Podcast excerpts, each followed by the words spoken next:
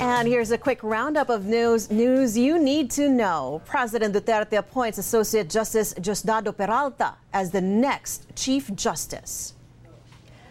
Senator Bong Go reveals the back pain bothering President Duterte is only due to muscle spasms. The senator, meanwhile, denied the president cut short his recent trip to Japan because he was ignored there.